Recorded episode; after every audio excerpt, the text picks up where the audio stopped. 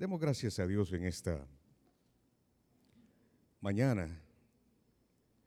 Padre, gracias por tu amor, gracias por tu fidelidad. Gracias Señor porque no nos has dejado, porque no nos has abandonado.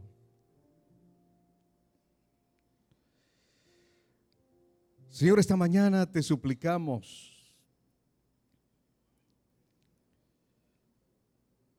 tenga misericordia de nosotros. He venido con problemas de salud, pero no lo detuvo, Señor, ese dolor de cabeza, ese malestar, Señor, en el estómago. Quizás con problemas, Señor, para poder caminar. Ante ese problema familiar, ante ese problema económico, Señor.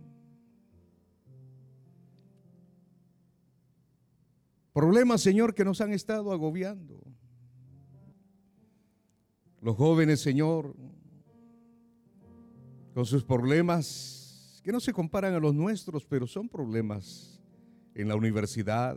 Ni nadie nos pueda distraer estar delante de tu presencia.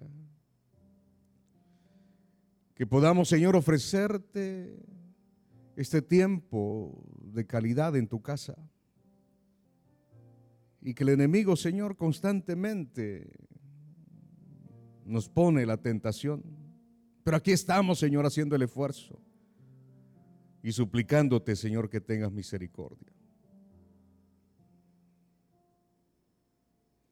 Al estar en la presencia de tu divinidad. Y al contemplar la hermosura de tu santidad, mi espíritu se alegra en tu majestad. Dígale al Señor esta mañana, te adoro a ti. Te adoro a ti. Cuando veo la grandeza de tu dulce amor y compruebo la pureza de tu corazón, Mi espíritu se alegra en tu majestad, Señor. Te adoro a ti. Te adoro a ti. Y al estar aquí delante de ti, te adoraré Postrado ante ti, mi corazón te adora, oh Dios. Y siempre quiero estar para adorar y contemplar tu sangre. Te adoro a ti. Y al estar aquí, delante de ti te adoraré. Postrado ante ti, mi corazón te adora, oh Dios. Y siempre quiero estar para adorar y contemplar tu santidad. Te adoro a ti, Señor te adoro a ti. El camino a la adoración. ¿Cuántas veces nosotros hemos confundido que la adoración es cantar una canción suave como esta que estamos dedicando al Señor? Y decimos que son canciones de júbilo cuando decimos que hay que ponerle un poquito más de ritmo a una alabanza. Pero el camino a la adoración requiere muchas cosas más. Génesis capítulo 22. Génesis capítulo 22 es un tema en la Biblia bien conocido y que usted muchas veces quizás ya ha escuchado muchas predicaciones. ¿Cómo reaccionaría usted? ¿Cómo reaccionaríamos si esta mañana Dios nos dijera que hiciéramos tal cosa como se la pidió a Abraham? No puede imaginar una prueba más grande que la que el Señor le aplicó a Abraham y le dijo, dame tu hijo. Yo no me imagino. El Señor diciéndome, dame tu hijo. Claro, en actualidad eso no va. Los judíos dicen usualmente que Abraham fue juzgado diez veces. Ciertamente en esta ocasión yo diría que fue juzgado diez veces en una. ¿Cuál fue la respuesta de Abraham? 22. 1. Dice, aconteció después de estas cosas que probó Dios a Abraham y le dijo a Abraham, y él respondió, ¿cómo respondió? Y dijo, toma ahora tu hijo, tu único Isaac, a quien amas, y vete a la tierra de Moria y ofrécelo ahí. ¿Cómo? ¿Cómo? En holocausto sobre uno de los montes que yo te diré. Dejémoslo hasta ahí. Pueden sentarse. ¿Cuál fue la respuesta rápida de Abraham? Él dijo, heme aquí, heme aquí. ¿Cómo deberíamos de responder nosotros también ante las peticiones voy a decirlo entre comillas así, porque Dios no pide, Dios ordena. Y cuando Dios ordena, uno tiene que decir, heme aquí, heme aquí. Esto significa que uno debe estar listo. Aquí hay muchos puntos. Pero entre los más destacados, entre los que he estado observando, es que uno debe estar listo para ser enseñado. Uno debe estar listo para obedecer. Uno debe estar listo para rendirse. Uno debe estar listo para ofrendar. Uno debe estar listo para ser examinado por Dios. Mire qué interesante todo lo que podemos observar a través de esta porción de las Sagradas Escrituras. La orden de Dios para Abraham y la respuesta de Abraham para Dios. Dios prueba la fe de Abraham. Probó Dios a Abraham, dice. Y esto no fue una prueba tanto para producir fe, sino una prueba para revelar la fe. Muchas veces nosotros nos preguntamos y decimos el por qué están sucediendo estas cosas en mi vida. Y a lo largo quizás de tu vida cristiana, quizás este año, quizás esta semana, Dios ha empezado un proceso en tu vida. Para algunos ya somos años de estar en un proceso de aprendizaje y tras un examen viene otro examen, otro examen, otro examen. Y uno cree que ya ha pasado la prueba, pero viene otra prueba. Pero la realidad es esta. Dios había trabajado con Abraham desde cuando le dijo, deja tu tierra y qué, y tu parentela, ¿se recuerda? Deja tu familia, deja tu nación.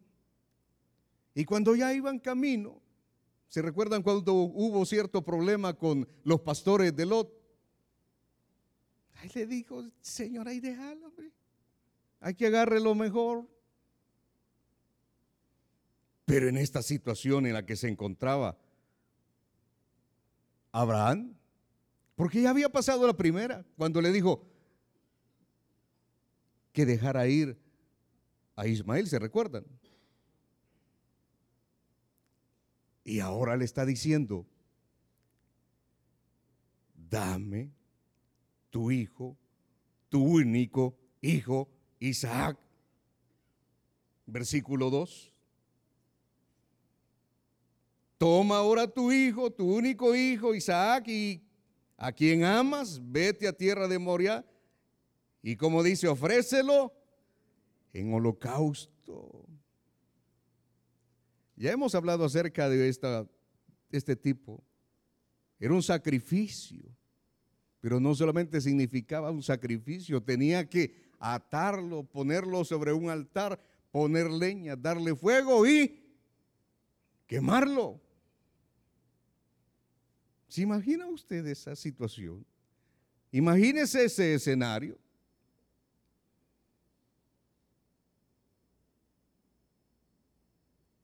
Clavarle un cuchillo, ya amarrado, tener el fuego encendido y empezar con ese proceso hasta que se consumiera.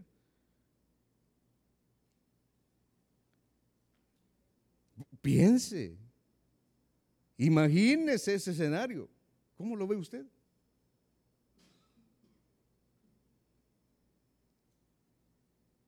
Pero sabe algo importante.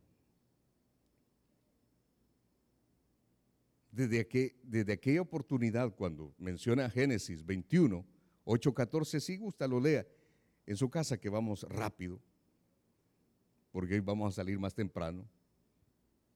Él se recordó y en la parte 21, 8 al 14, Dios le dice, porque en Isaac te será llamada descendencia. Y él tenía la promesa, le dijo, en ti serán benditas todas las naciones, pero en el capítulo 21 le dice exactamente, porque en Isaac te será llamada descendencia. Para Abraham no fue nada fácil enfrentar esta situación. Cuando, Toma ahora a tu hijo. Yo creo que la mayoría de los que estamos aquí somos padres de familia. Y que le hagan algo a nuestros hijos Usted como madre, usted los defiende como gatangor, amén. Y uno como padre también hace todo lo que esté a su alcance para poder defender. Y eso usted los ve en la cárcel. Las madres suplicando por sus hijos. Mire, hay una cantidad de madres que llaman en oración a las 2.30 de la madrugada. Pero mire, y en su mensaje de WhatsApp dice, yo no voy a dejar de orar por mi hijo. Yo sé que el Señor lo va a sacar de la cárcel. Yo le digo, siga orando, hermano, no se rinda. Mi hijo no debe nada, yo le creo. Porque para las madres así, ¿no es cierto? Aunque su hijo sea desobediente, sea malo, malcriado, sea delincuente, lo que sea, la mamá siempre para ella va a ser su angelito. Eso así es. Y en este caso, toma ahora tu hijo, tu único hijo Isaac. Y qué palabras de parte de Dios y todavía le dice, a quien tú amas. Y dice, ofrécelo ahí. Ofrécelo como holocausto. Dios le dice, Abraham ofrécelo en holocausto. Mire qué importante. La obediencia. Para luego ofrecerle algo al Señor. Yo quiero que usted vaya analizando, porque va a llegar un punto en el que Dios nos tiene que desafiar en esta mañana. ¿Cómo es posible, dijo Abraham, que Dios me esté pidiendo a mi hijo, este Dios al que me llamó de la tierra de, de los caldeos y que yo lo creía diferente, hoy aparece y es igual que los demás dioses de los cananeos por los donde yo he estado todo este tiempo atrás. ¿Cómo es posible que hoy me esté pidiendo un sacrificio humano? ¿Cómo es posible que hoy me esté pidiendo a mi hijo?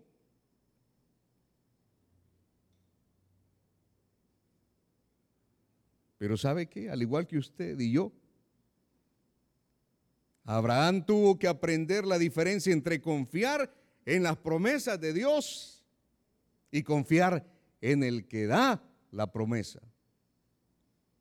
Es como cuando usted confía y se aferra a las bendiciones, pero no se aferra al que da las bendiciones.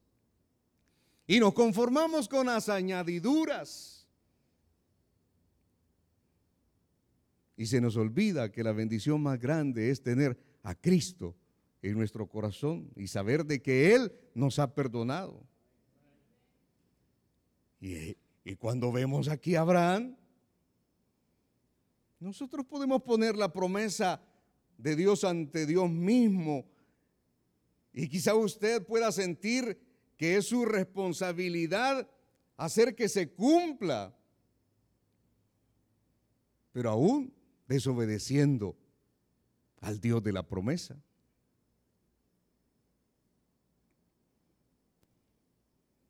Muchos se van a los Estados Unidos y se van de la manera que sea. Digo que está mal, no, cada quien. Quizás alguno aquí está pensando y está ahorrando o viendo de qué manera vende todo lo que tiene para poder irse a los Estados Unidos porque el coyote cuánto gana. Hoy anda por los 12 mil dólares. Imagínese 12 mil dólares. La mitad le da aquí, la mitad la da allá cuando usted llega, si es que llega.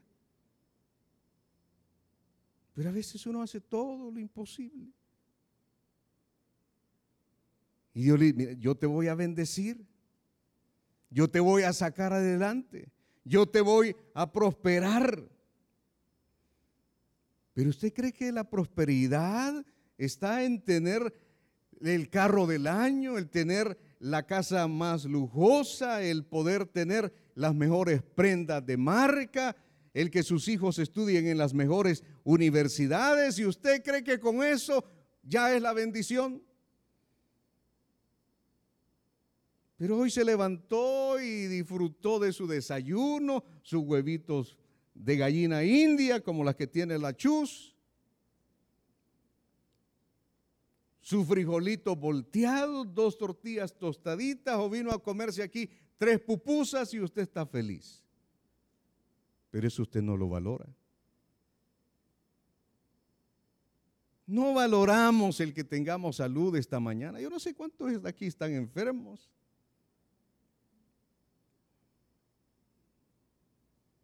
Pero no estamos en un hospital entubados.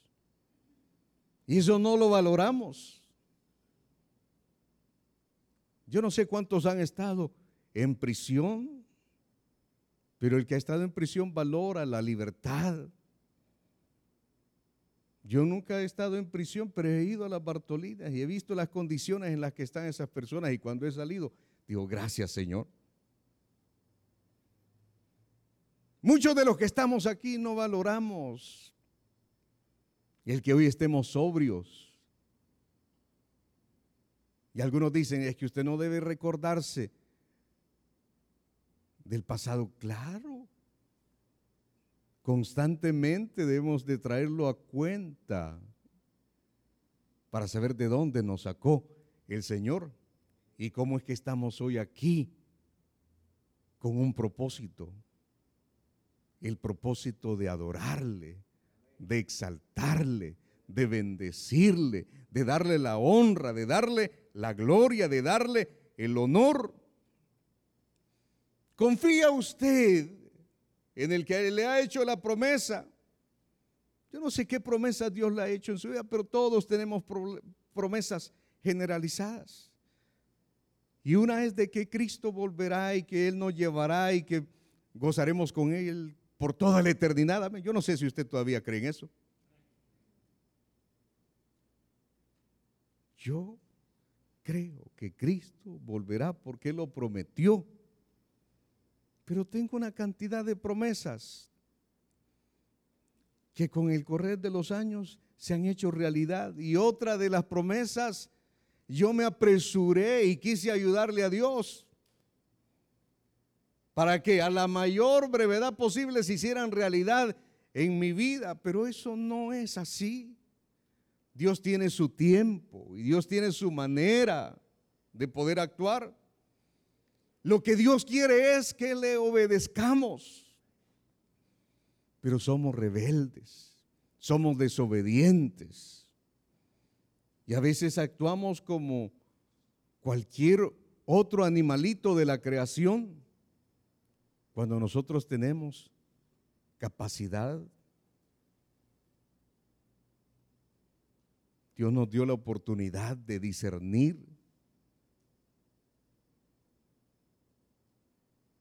Domingo pasado estábamos viendo cómo en determinado momento uno se puede saltar o cruzar el cerco, el vallado, y quedar desprotegido del Señor por desobediente.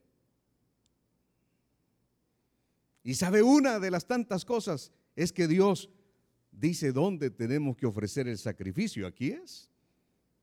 No es donde usted quiera. No es como usted quiera es como Dios quiere y a donde Dios quiere que le ofrezca su ofrenda. Él le dijo, sobre uno de los montes, veamos más adelante, sobre uno de los montes que yo te diré, que yo te diré, sobre uno de los montes que yo te diré, mire qué importante. Había un lugar específico donde Dios mandó ir a Abraham a ofrendar. Un sitio especial donde esto sucedería. Mire cada detalle de Dios para nuestras vidas.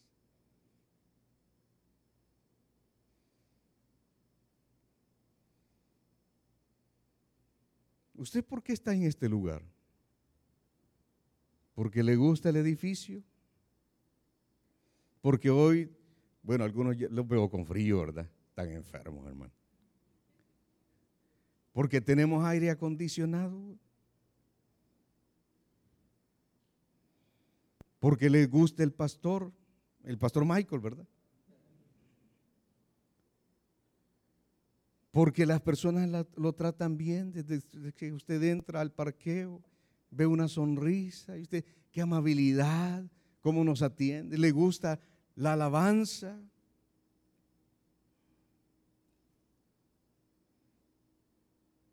Usted ya pensó, ¿verdad? Es este lugar que Dios le ha puesto para que usted ofrende.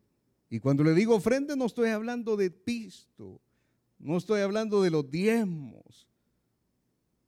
Eso es importante porque sin los diezmos, sin las ofrendas, hay que darle mantenimiento a todo esto, pero no estoy hablando de eso. De su sacrificio de alabanza. ¿Se siente bien usted aquí adorando al Señor? Y cuando le digo adorando, no le estoy diciendo como el levantar nuestras manos, el derramar una que otra lágrima de cocodrilo el de sollozar. No me refiero a ese ambiente, sino que el que usted pueda venir aquí y saber de que cada minuto que usted está en este lugar, usted está delante de la presencia de Dios.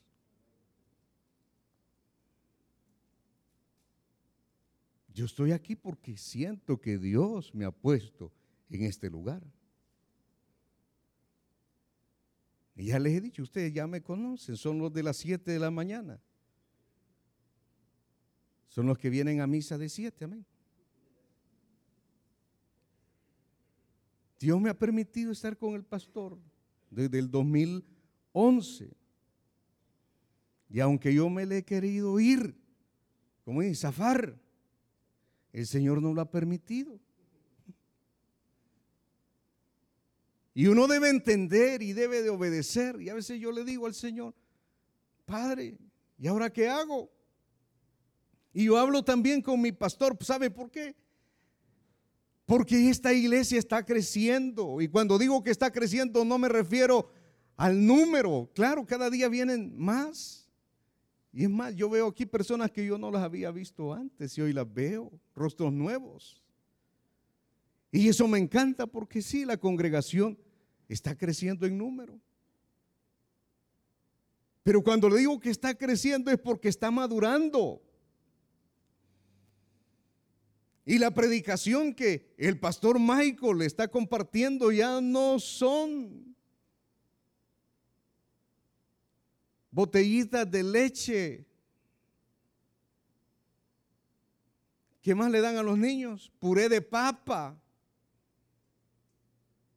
Aquí ustedes ya están comiendo comida sólida. Y eso como predicador a mí me preocupa porque el pastor ya está en otro nivel. Y eso significa que yo tengo que prepararme un poco más, orar más, ayunar.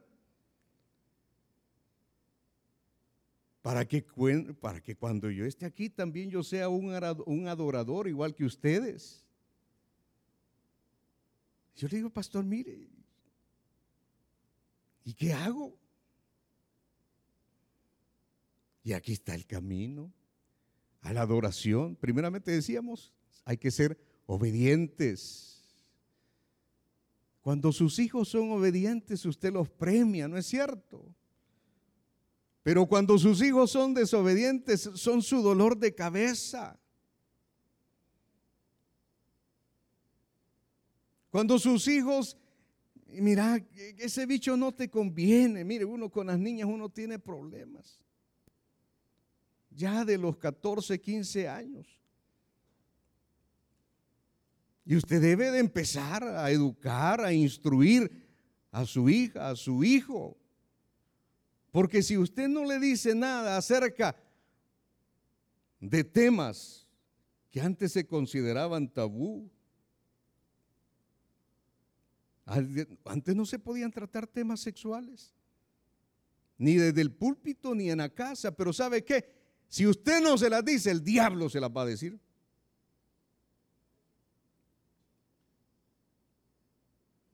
Entonces uno debe ser obediente. ¿Y qué dijo Abraham? M, M aquí, M aquí. Esa fue la respuesta inmediata de la fe de Abraham. Y lo que Dios pide tiene que hacerse ya. Qué molesto es cuando uno es jefe, ¿verdad? Y ordena algo. Y el que está abajo de su autoridad, usted le dice, quiero que me hagas este trabajo. Y usted llega el siguiente día y lo tiene. Fíjese que todavía no lo he empezado. Cae mal. Y yo aprendí que cuando mi jefe me dice que hay que hacer algo, yo lo hago inmediatamente. Para que cuando mi jefe me diga, y no, hombre, ya lo tengo, mire. Y esto es lo que hizo Abraham. Abraham no tuvo que postergar o decir, bueno, el Señor no me ha dicho, solo me dijo que le ofreciera a mi hijo. Se lo voy a ofrecer la otra semana, el otro mes, el otro año. Mire cuántas veces el Señor le ha dicho, mire, yo quiero que ya te metas a servir en la escuela bíblica. Que vayas al hospital. ¿A cuántos el Señor aquí les ha puesto? Mire, quiero que te pongas el uniforme ahí de tráfico. Quiero que vayas a servir a las comunidades de fe, que vayas al asilo, que agarres la escoba, que agarres el trapeador, que te pongas a trapear. Ah, no, yo quiero estar en el ministerio de alabanza. Dígame, ¿por qué ha postergado usted? Ah, lo que significa es que servirle al Señor, ofrecerle al Señor, Él exige. Y eso es lo que pasó acá. Abraham dice que se levantó que bien temprano, mire lo que dice ahí. Versículo 3. Y Abraham se levantó muy de mañana, alistó su asno, ahí dice enalbardó su asno, le puso la silla, pues. Y tomó consigo dos siervos suyos, a Isaac su hijo, cortó leña para el holocausto, se levantó y fue al lugar que Dios le dijo. Fue al lugar que Dios le dijo. La obediencia de Abraham mostró que Abraham estaba confiando en Dios. Aun cuando no entendía las cosas. Y a mí me ha pasado. Burro, burro. A veces, mire, a veces digo, no voy a obedecer o creer hasta que lo entienda todo, Señor. Entonces te voy a obedecer. ¿No les ha pasado eso? Y empezamos a hacerle, ¿y por qué, Señor? ¿Y para qué, Señor? Mire, usted puede perder el tiempo y seguirle preguntando al Señor el por qué. Y Él no tiene por qué darle una respuesta a su interrogante, porque Él es Dios, porque Él es soberano y Él hace lo que Él quiere y hace las cosas como quiere, pero las hace para que nosotros crezcamos para que nosotros desarrollemos, para que nosotros cada día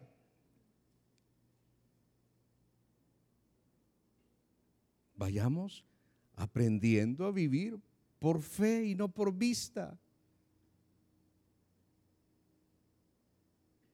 Hay cosas que tenemos que dejarla porque es pecado. Y la lista es grande y usted podría decir, ay, ya va a decir otra vez que el alcohol, que el cigarro, que la mujer, que el amante, que la vieja. No de eso se trata, pues. Si usted viene aquí y solamente se siente feliz cantando, estamos mal. Pero si cuando se le predica y se le confronta y usted siente que la palabra de Dios le cae como sal en la herida. ¿Ya le ha caído sal en la herida, hermano? Mira, antes los papás eran bien gratos. Se recuerda que había uno que se llama mertiolate. Con eso lo curaban a uno. La herida sí, en vivo, recién hecha. Vení para acá. Mertiolato. A veces eso. Sentimos que la palabra de Dios, pero ¿qué es lo que Dios quiere hacer en nuestras vidas? Dios quiere bendecirnos. Y mientras estamos en pecado, no podemos disfrutar de la bendición de Dios. Y a veces no es pecado, sino que son cosas que nos afanan, Hebreos capítulo 12 dice que es, peso innecesario como cuando los niños o los jóvenes van a un campamento. ¿No es cierto cuántos acá le han puesto a los niños, llévate esta colcha, eh, te va a servir, eh, ¿qué? Esta chumpa, llévate la, la pijama de Winnie Pooh, no olvides este y lo otro y el cipote va cargando. Y a veces así nos pasa a nosotros. No es que estemos en pecado, no es que estemos en adulterio, no es que estemos en fornicación, no es que la marihuana, que la cerveza, que el guaro esté haciendo trizas en nuestra vida, pero hay otras cosas. Y por lo general son aquellas cosas que nosotros amamos. A veces la misma familia.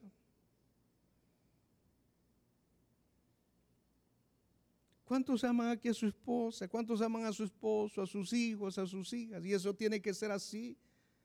Dios no nos está diciendo que nos revelemos y que abandonemos a nuestros hijos, que abandonemos a nuestra familia. Al contrario, es cuando más unidos debemos estar porque las cosas que están por venir. Oiga bien, no sé cuánto tiempo, tres años, dos años. Si estamos siendo bombardeados por todos los medios, radio, televisión, hoy que los bichos tienen internet las 24 horas. Mira, ¿dónde vamos a ir a parar? Y ahí la responsabilidad de cada uno de los que estamos aquí como padres y también como hijos, como adultos, como jóvenes, para permanecer siempre en el camino de la obediencia y no apartarnos del camino del Señor. Pase lo que pase, lo que Dios te pida, lo que tengas que hacer, no lo posterga. Hágalo cuando. Ya. Hágalo ahora. Borre ese contacto ahora. Vaya y saque las cervezas de su refrigerador ahora. Mire que esa botella de vino yo solamente para Navidad, quiebre, bote, ya. ¿Qué te está pidiendo el Señor que hagas este día? ¿Qué te está pidiendo el Señor que hagas hoy?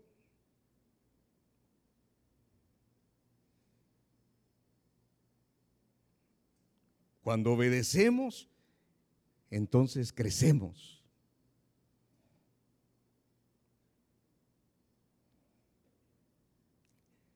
Dice la palabra de Dios que alistó su ano. Aquí no dice, pero si usted ve, dice que tenía siervos, pero lo hizo él personalmente. Aquí no se trata de que otro tiene que hacer lo que tú tienes que hacer. El trato con Dios es individual. A mí no me molesta cuando personas me llaman y me dicen, quiero que ore por tal. Y a veces tienen una lista de personas. Con el mayor de los gustos, vamos a orar. Pero ¿sabe qué? El trato es personal. Usted puede orar por su hijo, claro, puede orar por su esposa, por su esposo, por un hermano.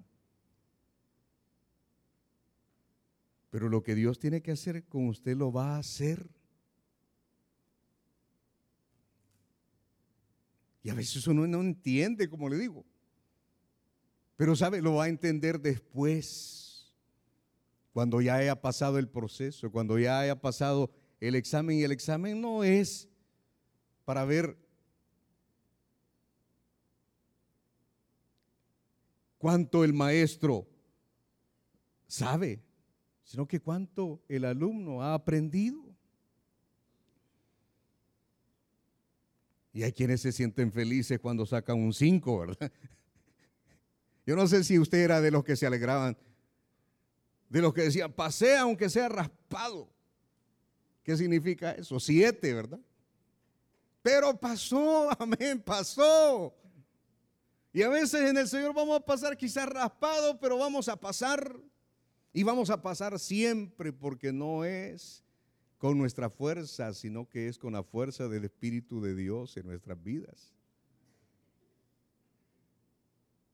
Abraham hizo lo que tenía que hacer.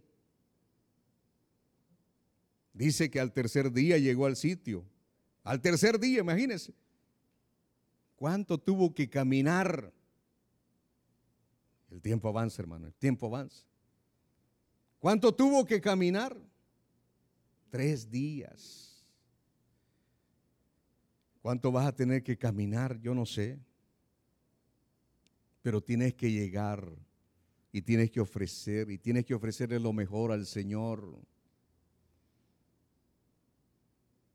¿Qué te está pidiendo el Señor en esta mañana? Que le ofrezcas quizás tu moto, quizás tu carro para que lo pongas a disposición del ministerio de evangelismo. Ah, no, mi carro, yo, mi carro, no. ¿Cómo voy a subir, verdad? Hermano que viene, con los, zapatos todos llenos de lodo, usted bien nítido su carro. ¿A dónde Dios quiere que vayas? Ah, no, pero es que está muy lejos. ¿Qué te está pidiendo el Señor? Que vengas a otro culto entre la semana.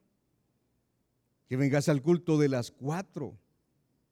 ¿Desde cuándo el Señor te está pidiendo? ¿Por qué? Es para tu bien. ¿Por qué? Porque tenés que nutrirte más de la palabra del Señor. Yo sé que muchos hacen sacrificio levantándose temprano para venir al culto de las siete.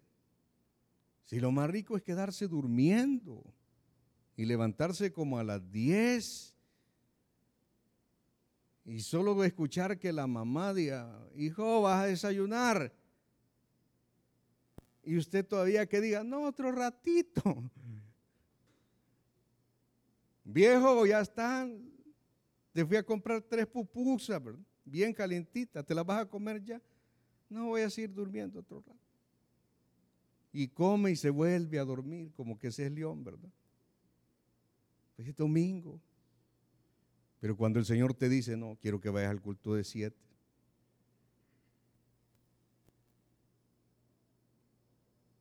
Pero el Señor quizá le ha puesto que venga al culto de las cuatro, que se quede al culto de las diez y que vaya a evangelizar el día miércoles, el día jueves, el día sábado.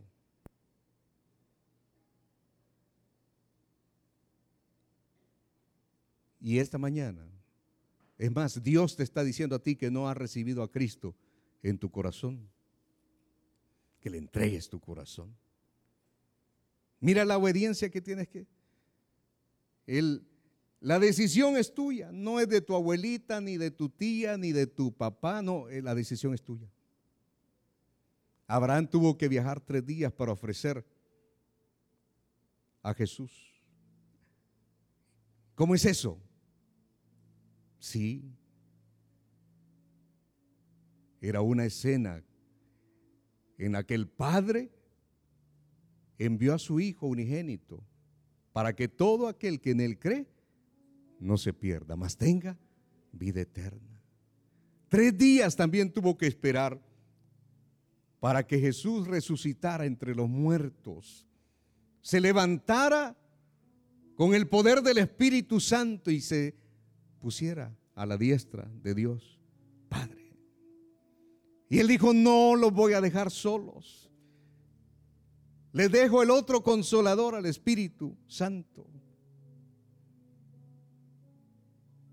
Adorar a Dios en espíritu y en verdad, porque Dios no está muerto, Dios está vivo. Pero para ofrecer ese sacrificio de alabanza, para vivir una vida de adoración, no solamente es el tiempo de la alabanza, es un estilo de vida constantemente en el trabajo, en el camino, en el autobús, en tu casa, en la oficina. Adorar a Dios, ¿qué decíamos?